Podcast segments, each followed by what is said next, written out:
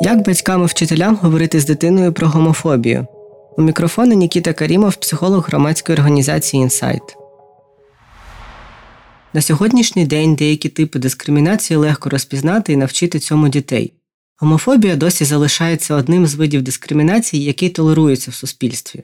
Навчання дітей чутливості і до цього типу дискримінації допоможе мінімізувати наслідки, з якими стикаються люди, які зазнають гомофобного цькування, в тому числі діти і підлітки.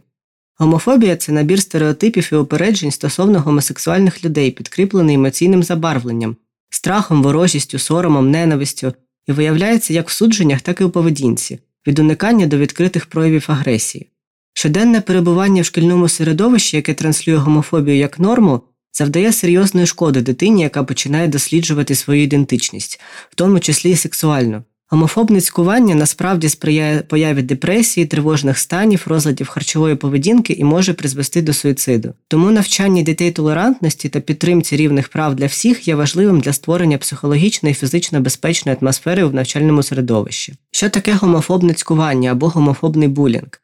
Це висловлювання і поведінка спрямовані на приниження людини з негетеросексуальною або такою, що щитується як негетеросексуальною орієнтацією. Люди можуть піддаватися такому знущанню через зовнішність, поведінку, коло спілкування і багато інших якостей, які не обов'язково мають пряме відношення до орієнтації. Більше термінології ви зможете знайти в публікаціях громадської організації Інсайт про ЛГБТ плюс молодь. Що ми можемо зробити? Про що саме і як говорити з дітьми? Почнемо з самого початку. Спочатку діти не наділяють слова гей, лесбійка, бісексуал значенням і емоційним забарвленням. Цю інформацію вони отримують із середовища, в якому вони перебувають, тобто найчастіше від своїх батьків і однолітків, які теж у свій час дізналися цю інформацію від значущих дорослих.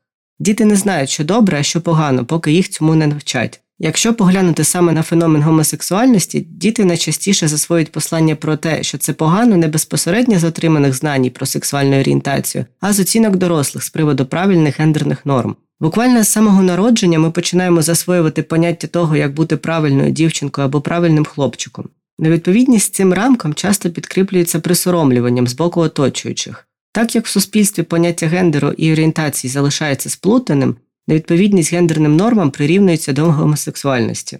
Отже, діти отримують повідомлення якщо хлопчик поводиться не по чоловічому, а дівчинка не по жіночому, вони не вписуються в гетеросексуальну модель, а значить, у них інша орієнтація, а це погано і соромно. Як же з цим розібратися? Пояснювати значення слів. Найкращий спосіб розвіяти міфи і фантазії навколо гендеру та орієнтації це говорити. Діти починають використовувати слово гей як лайку, тому що вони почули, як це роблять інші. Можна запитати дитину, як ти думаєш, що означає це слово? Навряд чи ви почуєте відповідь про сексуальну орієнтацію. Швидше за все, дитина думає, що так можна називати когось, хто не вписується в колектив або відрізняється поведінкою. Психологи і психологині радять не починати пояснення з розмов про секс, якщо мова йде про маленьку дитину. Почніть пояснення гомосексуальності з понять любові і близькості, так, пояснення на кшталт двоє жінок або двоє чоловіків можуть любити один одного, створювати пару або сім'ю, заводити дітей, так само, як ми з твоїм татом або твоєю мамою, буде доречним. А якщо все ж підійметься питання про секс, нічого страшного. Це теж можна пояснити так само, як би ви пояснювали про свою сім'ю. Нічого страшного, це теж можна пояснити так само, як би ви пояснювали про свою сім'ю. У цьому може допомогти література. Відомо, що діти до молодшого шкільного віку пізнають світ через гру. Тому дієвим способом показати, які різні бувають сім'ї, може бути сценка або казка з персонажами, які втілюють іграшки дитини. Також зараз з'являється все більше дитячої літератури, яка допоможе розповісти дітям про гомосексуальні сім'ї тоном прийняття та толерантності. З такої літератури можна рекомендувати книгу Майя та її мами Лариси Денисенко, Принцеса та принцеса довго і щасливо Кейті О'Ніл, історію Харві Мілка. Карі Кракова, король і король Лінди Дехан та Стерла Ніланда. Ваша поведінка і особисте ставлення також грають важливу роль. Якщо у вашій родині є традиція розмов про прийняття і толерантність, це прекрасно, але тільки цього недостатньо. Краще слів діти засвоюють тільки приклад поведінки батьків. Ми можемо говорити про прийняття, але якщо наша поведінка видає ніяковість, настороженість або роздратування стосовно гомосексуальних людей, то діти точно помітять це. Спираючись на вікову психологію, це можна пояснити тим, що діти більш чутливі до емоційних і тілесних проявів, ніж до когнітивних конструкцій. У першу чергу варто розібратися з власними упередженнями і тільки потім транслювати це дітям. Схожість, а не відмінність. Дискримінація проявляється в різних формах, і діти намагаються створити власні паттерни поведінки, виходячи з того, яке відношення транслює до різних людей їхнє середовище. Якщо ми спочатку будемо вчити дітей тому, що всі люди різні, але у всіх повинні бути однакові права, це значно полегшить нам роботу тоді, коли у дитини виникне питання конкретно про гомосексуальних людей. Як це зробити? Робити акцент на схожості, а не відмінності. Це допоможе донести значення про базову цінність будь-якої людини. Так, люди можуть створювати родини, обирати будь-які професії, мати будь-яку зовнішність, релігію, моральні якості, незалежно від того, яка у них сексуальна чи романтична орієнтація. Така лінія поведінки також буде корисною, якщо в майбутньому дитина виявить свою гомо або бісексуальність. Адже якщо з самого дитинства в родині панує атмосфера довіри і безпеки, то в першу чергу дитина буде звертатися за допомогою до батьків, виходячи з певненості в тому, що вона не буде відкинута і залишена наодинці з хвилюючими її питаннями. Як говорити про гомофобію з підлітком? У середовищі підлітків згострюється конкуренція за визнання.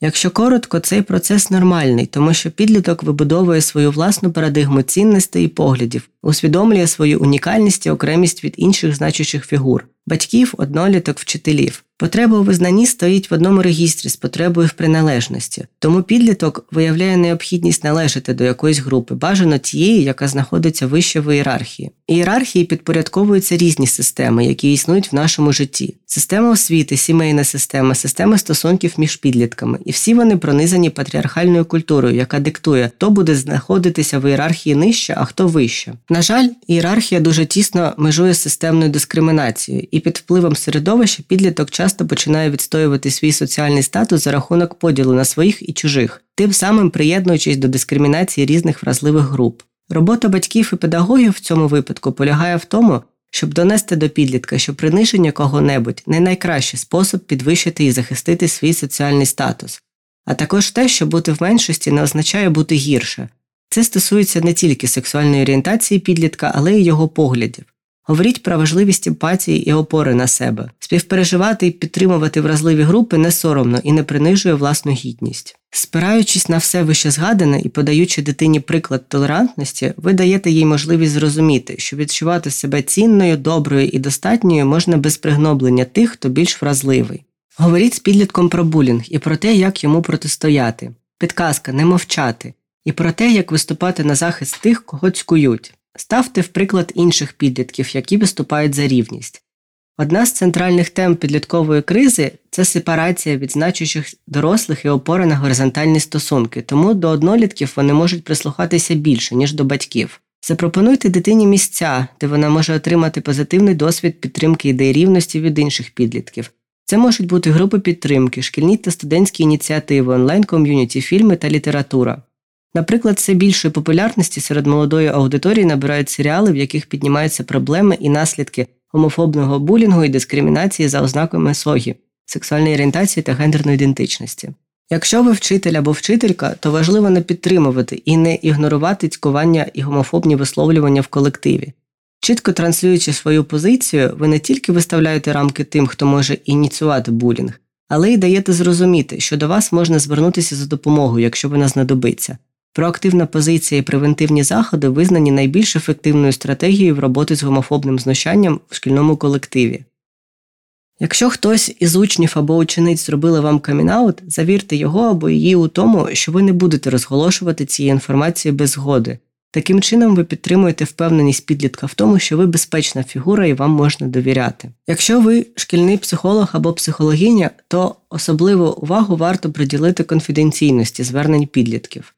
Навіть розкриваючи факт звернення, наприклад, роблячи публічною проблему кування, необхідно обережно обходитися з чутливою інформацією, яку підліток вам повідомляє. У роботі з гомо і бісексуальними підлітками вам допоможуть стандарти Американської психологічної асоціації, які дають психологам і психологіням основні орієнтири і опори в роботі з ГЛБТ-клієнтками дають інформацію про обмеження і можливості переадресації таких клієнтів і клієнток, задають вектор позитивних практик і підкріплені додатковими ресурсами для підвищення кваліфікації. Підкріплюйте свою позицію перевіреними аргументами. Не озвучуйте зайвих здогадок і повідомте відкрито, якщо некомпетентні в якомусь питанні. Краще зізнайтеся в цьому чесно і допоможіть підлітку знайти місця, де він може отримати відповіді на свої запитання. Свої ж міркування краще підкріплювати тим, що вони відповідають сучасності і є перевіреними. У текстовій версії подкасту ви знайдете посилання на підручник з протидії гомофобії для вчителів. Дуже важливо працювати з гомофобними настроями всередині вчительського колективу. До сих пір в школах чимала частина дискримінаційних висловлювань звучить саме від вчителів, тому ЛГБТ-підлітки не можуть відчувати себе в безпеці кожного навчального дня. Першу чергу важливо говорити з керівництвом і включати антидискримінаційну політику у статут школи. До колег по можливості варто доносити важливість прийняття в контексті підтримки здорової і продуктивної атмосфери в школі. Учні і учениці з хорошим психологічним здоров'ям, на яке дуже впливає школа, закономірно схильні показувати вищі результати в навчанні, вибудовувати пліднішу співпрацю як з однокласниками і однокласницями, так і з учителями і вчительками. А для вчителів можливість бачити хороші результати своєї роботи знижує ймовірність вигорання.